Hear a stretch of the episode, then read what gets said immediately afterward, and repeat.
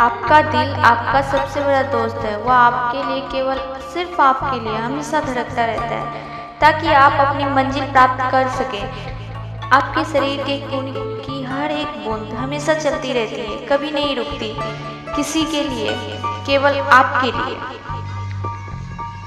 आपके शरीर में बहुत से अंग हमेशा चलते रहते हैं और संदेश देते रहते हैं कि लगातार चलना ही सफल जीवन है। हाँ दोस्तों, ज़िंदगी में जैसे देखते हैं नदियों में या धाराओं में। कहीं कोई जगह ऐसी होती है जहाँ रुका हुआ पानी होता है। जैसे आप लोगों को पता ही होगा।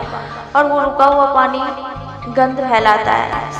जैसे सड़न फैल जाता है उसमें। इसलिए बहती धाराओं की तरह बनो। रुके हुए पानी की तरह नहीं। जैसे हमारे शरीर के हर एक अंग मेरे मरते दम तक चलते रहेंगे। उसी तरह हमें अपनी गतिविधियों में, अपने ज़िंदगी में हमेशा आगे बढ़ते रहना है, हमेशा चलते रहना है। वही सफल जीवन की पूंजी है। आपके कान हमेशा सुनते हैं और आपकी आँख हमेशा देखती है। किसके लिए? सिर्फ़ आपके लिए, ताकि आप सफलता की ओर हमेशा बिना रुके बढ़ते रहें। दोस्तों, अब मैं आपको क्या बताऊँ कि ज़िंदगी में हमेशा एक ही चीज़ में उलझे रहना, ज़िंदगी की सफलता का कर्म की पूंजी नहीं है।